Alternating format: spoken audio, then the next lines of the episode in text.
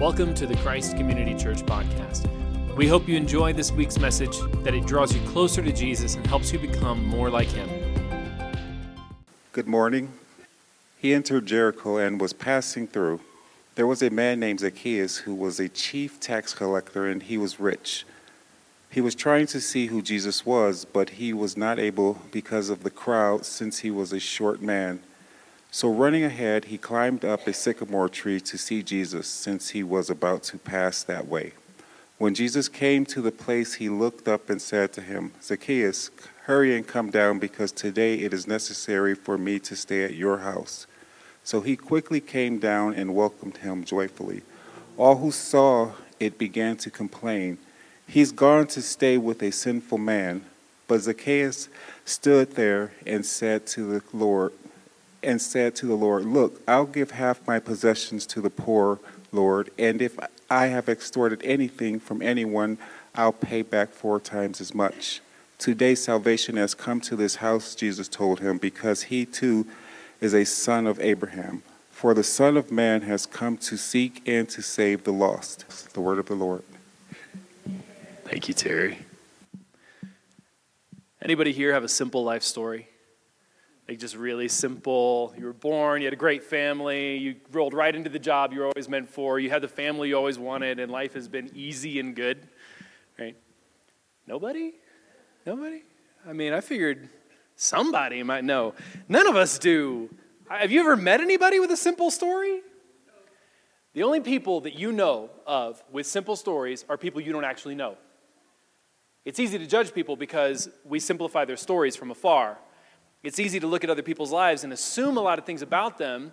And generally, we assume live, people's lives are simpler than we give them credit for, than we know. And that's the only way that we can actually judge another person is to assume that their story is simple and that we know it, that we can know and understand their story. And we do this all the time with biblical characters.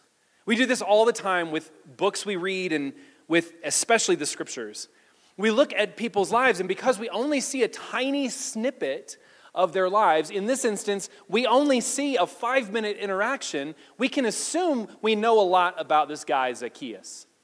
So here's what's happening Jesus has been traveling around, and as we talked about last week, Jesus has now resolutely set his eyes to go to Jerusalem. Jesus is a traveling teacher, he's a rabbi, and he's got a following of disciples behind him. He's got a following of people with him. And as he's been traveling and teaching, he's been teaching some really radical stuff. And I don't mean the love your neighbor stuff, I mean the I am God stuff. Jesus has been saying things that are making people really angry. And now Jesus is going to go to the very seat of Jewish leadership, Jerusalem. He's resolutely set his eye to Jerusalem. That's the exact language that we got from last week's text, where Jesus set his face to Jerusalem. He's going there. And he has to set his face with a rock hard determination because he knows what's going to happen to him in Jerusalem. Jesus is going to be arrested and crucified in Jerusalem. And so he's been traveling around now for about nine chapters since our last encounter with Jesus. And he's been teaching and he's been talking, and now he enters the city of Jericho. Jericho is a large city, it's a border city between Judea and the east. It sits very near to um, the Jordan River. And so Jesus comes to Jericho and he enters into Jericho, and there people know he's coming. They know he's going to Jerusalem. It's near the Passover time, and so there are lots of travelers from the north that are coming down through Jericho to then go up to Jerusalem. From Jericho, you go up to Jerusalem and up to the temple of God. And so, as Jesus gets to Jericho, word has come in advance of him that this rabbi, this teacher, this guy who's claiming all of this radical stuff is coming, and people are really excited. So he enters the gates of Jericho, and there are just mobs and crowds of people. And the only person that we get named during this mobbing of Jesus is this little guy named Zacchaeus. Now, I say little guy because the text tells us he's short. And anytime there's a detail in the story, you got to ask why that detail is there. Now, we've heard that Zacchaeus is a chief tax collector. Let me be real with you. We don't actually know what that means. Nobody actually knows what that means because it's the only usage of that word in the whole Bible and in most of Greek literature. But it's the word for tax collector with the Greek word ark in front of it, which means chief or, or top dog, right?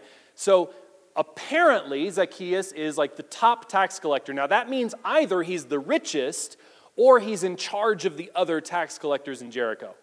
But either way, he's a guy with substantial means and authority in the city of Jericho. But he's short, which is a problem. Because in, in a society that values your physical appearance, in a society that, that values your, your personal presentation, being short isn't exactly something that people honor. And so Zacchaeus, we honor you, Sue. We honor the smallest among us. Sue, Dana, we love you. Um, but he's also a tax collector. So he's got the shame of being short, and he has the shame of being a tax collector, but he's Jewish, which is a problem. Tax collectors work for Rome, and Jewish people in this world don't like Rome. Rome is the oppressor, Rome is the empire that's taken over their land. They're longing for a Messiah to come and liberate them from Rome. And here is this short man working for Rome, and he is super rich, which also puts him out with most of the common people. And so Zacchaeus is a full on outcast. He does not fit with his Jewish brothers and sisters. One of the things that I think the, the series The Chosen gets so well is the portrayal of Matthew, the tax collector. If you watch them show The Chosen and you, you see the character of Matthew, the tax collector, and how he's treated by his Jewish brothers and sisters and how he's treated by the Roman officials, no one likes Matthew. He only does it for the money. And so that's kind of the assumption is if you're a Jewish tax collector, Rome doesn't like you because you're a Jew. The fellow, your fellow Jews don't like you because you work for the Romans, the oppressors. And so you, the only good reason to be a tax collector is to make a bunch of money. And the only way to really make a ton of money and become really rich is to be a crook, to overcharge people on their taxes so that you can keep a bigger cut and then give Rome what's owed to them. And that's how a lot of tax collectors would work. In fact, shortly after this time, there's this like monument in Israel to um, a tax collector. There was a statue at one point and there was this chief tax collector over the region sent by Rome. And the reason there's a monument to him is because the monument says he was an honest tax collector. Right? It's so rare that when an honest one comes along, you'll build a statue to them. Tax collectors are seen as crooks and sellouts and traitors to their own people. That's the reputation Zacchaeus has. Whether he earns it or not, Right? Zacchaeus could be an honest tax collector. It's possible that Zacchaeus is an honest guy trying to do a job and provide. It is entirely possible that that's the case. But to his brothers and sisters around him, they would never buy that argument. There's no way they would ever see him that way. So Zacchaeus is a total outcast from everything in society. He is unclean, unwelcome, unloved uncared for, and short. So, as this mob is around Jesus, trying to get to Jesus, celebrating him, making all the noise, Zacchaeus really wants to see Jesus. Now, this is the really interesting part. We don't have, there's no prep here. There's no like pre discussion of who Zacchaeus is. We don't know what it's in his heart. We don't know why he wants to see Jesus. But for some reason, Zacchaeus is super excited to see Jesus excited enough that he would climb a tree, another undignified act. As an elder in the community, you don't climb, you don't run, you don't undignify yourself, you walk with stately presence. But Zacchaeus is so excited to see Jesus, he's like, I'm gonna climb that tree right there, and I'm gonna get a sight of him. And that speaks to something within Zacchaeus, this hunger, this deep longing within him. Maybe it's because he's an outcast and he's heard Jesus embraces the outcasts. Maybe because it's he's a sinner and he's heard Jesus forgives sin. Maybe it's because that he doesn't have any love in his life and he's heard that Jesus will show love and care for those who are on the outs.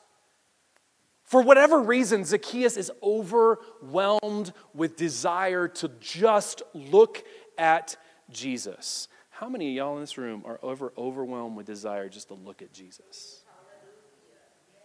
How many of us who have been following Jesus our whole lives are ever overwhelmed with desire just to look at Jesus? Just to see him? How many of us are ever so overwhelmed with desire to see Jesus that we'll go to undignified lengths to see him at work? Some of us need to recapture what Zacchaeus has. Some of us need to pray, and some of us need to ask God for a deep, deep hunger just to see Jesus. It's so easy to get into the business of doing church and doing life and doing these things that are put in front of us that we totally forget Jesus is right there. And we just want to look at him. I just want to see him. And so Zacchaeus climbs this tree. And Jesus, in the middle of this mob, in the middle of this group, singles out Zacchaeus and says, Zacchaeus, I'm coming to your house for dinner. Can you imagine what this guy's going like? Can you imagine Zacchaeus' heart right at that moment? I'm surprised he didn't fall out of the tree with a heart attack. Like, I'm shocked Zacchaeus is still alive at this point. Jesus looks up, sees this little outcast, and says, Zacchaeus, I'm having dinner with you. Now, it's an honor to host any rabbi. If you're a faithful Jewish person, or even an unfaithful Jewish person, it is an honor to have a rabbi come into your home. It is a blessing. When a rabbi comes in, someone who is teaching about God and blessed by God comes into your home, they bring that blessing in. And one of the reasons Jesus got so in trouble all the time is because, as a rabbi, if he walked into someone's home, it was like he was giving his approval to them. And so Jesus walked into the home of all these disapproving people, or all these people that you shouldn't be approving of and he gives his blessing to these homes. And so, Jesus, when he calls out Zacchaeus and he says, In this crowd, I'm having dinner with you to the crowd, that's Jesus saying, I'm approving of you. Never mind what Jesus actually says, never mind anything else. It's them seeing Jesus approve of this traitorous outcast.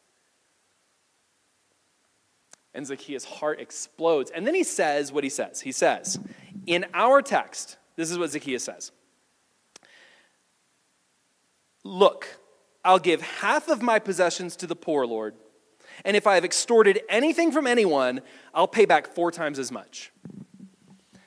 And so we reach our first point. There's one reading of Zacchaeus that you will normally hear in a church, which is that this is Zacchaeus repenting of his lifestyle. This is Zacchaeus meeting Jesus and realizing that he's been a crook he has stolen from people. And just this moment of grace with Jesus, this moment of Jesus looking at Zacchaeus and seeing something more than a traitorous little guy, is enough for Zacchaeus to go, Oh my God, I have to make restitution. All this ill gained wealth, I have, to, I have to give it away. I have to use it for other people rather than myself. And, and I'm going to go back to my books, Jesus, and I'm going to look at it. And, and anywhere that I've overcharged people, I'm going to give them back four times as much. The grace of Jesus towards Zacchaeus is so powerful, so strong. The generosity of Jesus towards Zacchaeus is so palpable, so powerful, that it moves Zacchaeus to radical generosity. To say anything that I've gotten by ill gain is not mine, and I will use it to restore those who have been defrauded. I will use it to restore the broken. I will use it for outcasts like me, but outcasts that don't have the resources that I have.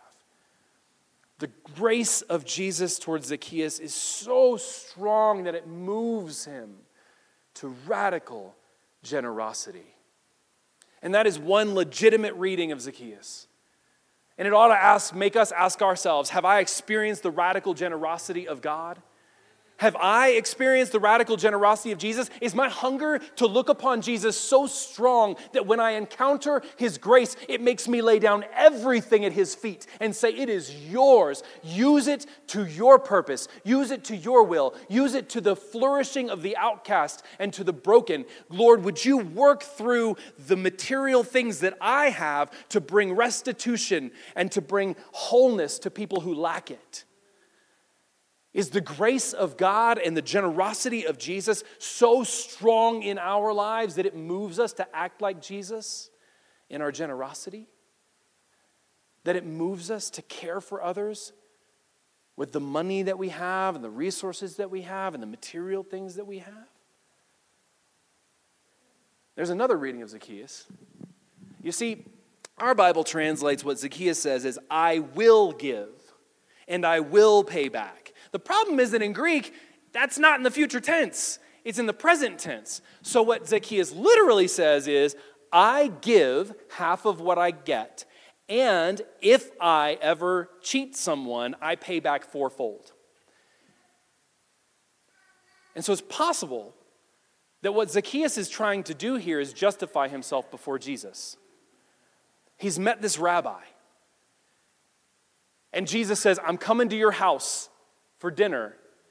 And Zacchaeus is trying to find some justification, some reason that Jesus would want to be with him. And, Zacchaeus is trying to put his faithfulness out there to Jesus to say, hey, Jesus, just so you know, like, this is the kind of man I am. I actually give half my stuff, and, and I actually do, if I cheat somebody, I pay back four times. It's possible that Zacchaeus is actually trying to be a faithful follower of Yahweh, even though he's a tax collector and short. It's possible that Zacchaeus is actually trying to be righteous. He is trying to be good. He's trying to do the right thing with the wealth that he gets. It's possible.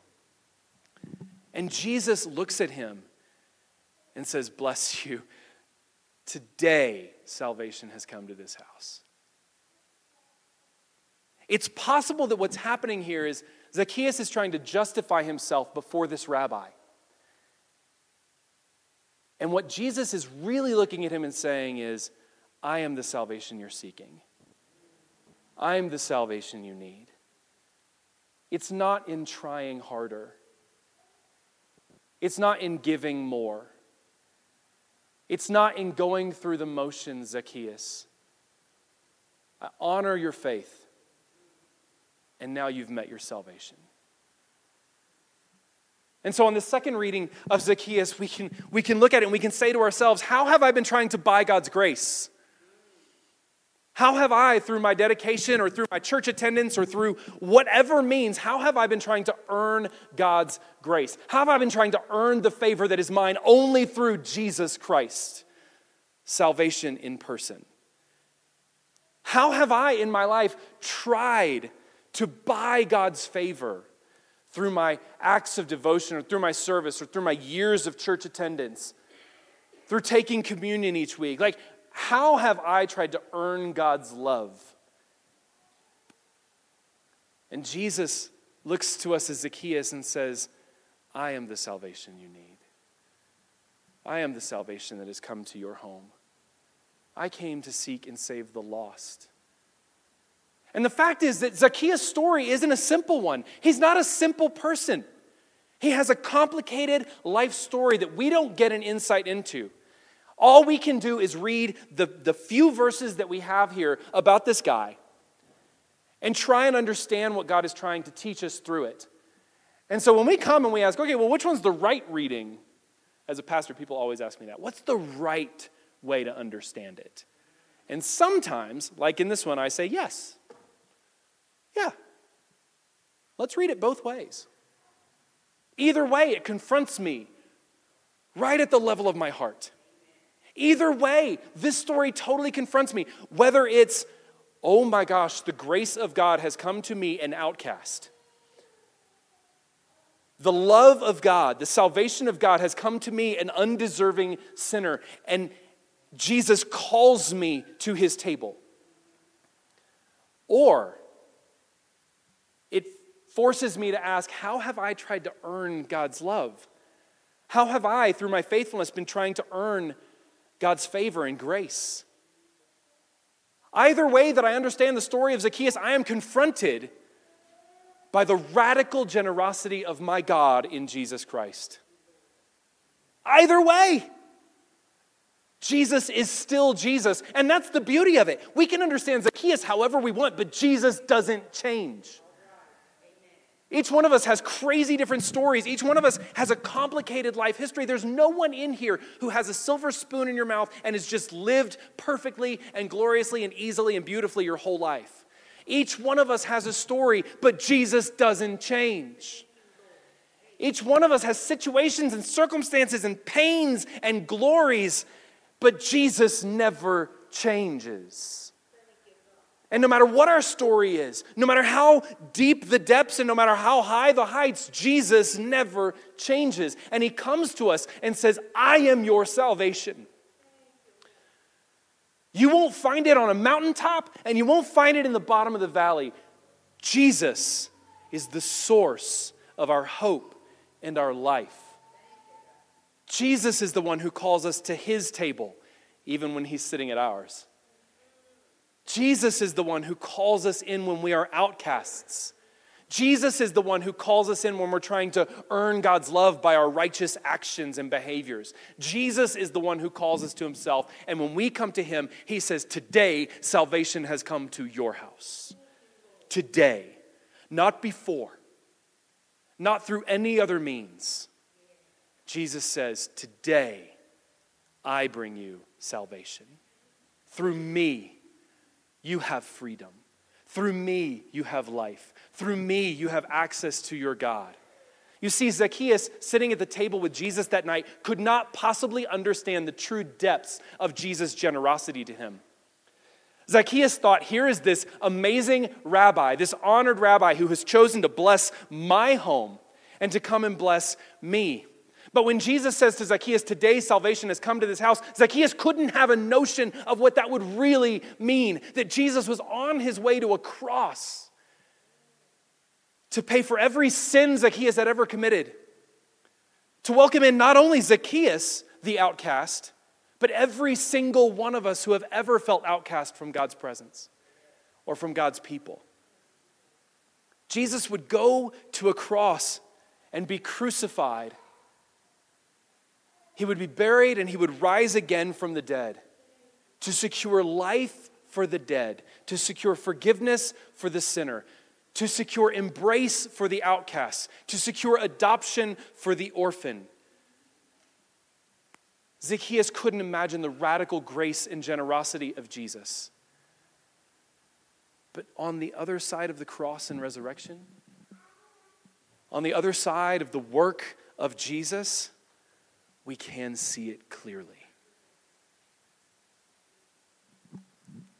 God has given us eyes to see what Jesus has done for us. The radical generosity of our self giving God. The radical generosity of our King Jesus, who would lay down his glory, lay down his godness, lay down everything in order to go to a cross for us so that he could take up his life again and promise us resurrection, promise us new life, promise us embrace in God's family. Today, on the other side of the cross and resurrection, we can see the radical generosity of our God. And we can be confronted. We can be confronted by the ways we've tried to earn God's grace that is freely given through Jesus Christ. And we can be confronted in the ways we've tried to be stingy with God's grace and chosen instead to exclude and judge or withhold our resources from those in need. And today, there's not a person in this room who isn't confronted by this story. I tell you, I am. I read this story and it cuts deep to my heart. And it makes me ask, Jesus, do I really long to see you like Zacchaeus did? And it makes me ask God, how have I been trying to buy favor with you How have I been trying to bribe you for salvation? It makes me ask Jesus, have I been moved to the kind of generosity that Zacchaeus showed and that you have given to me in adopting me as your son? This story confronts every single one of us. But regardless of how it confronts you, regardless of where it touches, regardless of how it's calling us, the answer is the same. The answer is Jesus. The answer is to turn to Him, to look upon Him, to gaze upon the cross and the empty tomb, and to look for Him coming again. To turn our eyes upon Jesus in every situation and allow Him to heal the wounds within us. Allow Him to move us to generosity. Allow Him to soothe us when we're trying to buy God's favor. Allow Him to be the center of our life, who orders our steps. And allow this family to be our family as we walk on this road to Jesus together. Lord God, as we're confronted by this story this morning, I pray that you would move us, that Holy Spirit, you would work within our hearts to move us to long for a vision of Jesus, to long to see you clearly. Holy Spirit, as you shine a light into the darkness of our hearts, as you shine a light into our souls, and we see all of the good and all of the difficult, all of the strength and all of the weakness, I pray that you would make up our lack that you would bring comfort where it is needed, that you would bring healing where there is wounding, that you would bring strength where there is weakness, and you would bring peace where there is chaos within our souls. You would move us, Lord, to a radical kind of generosity, a radical kind of love that refuses to judge, that refuses to read people's stories as simple, that refuses to look at people as two dimensional, but longs to love as we have been loved to give as we have been given to, to adopt others as we have been adopted, and to walk in lockstep with your family, bound together by the blood of Jesus, for the glory of our King, at the will of our Father, by the power of the Holy Spirit. In the name of Jesus, amen. Thanks for tuning into the podcast this week. For more information on Christ Community Church in Southeast Denver, visit ChristCommunityDenver.org.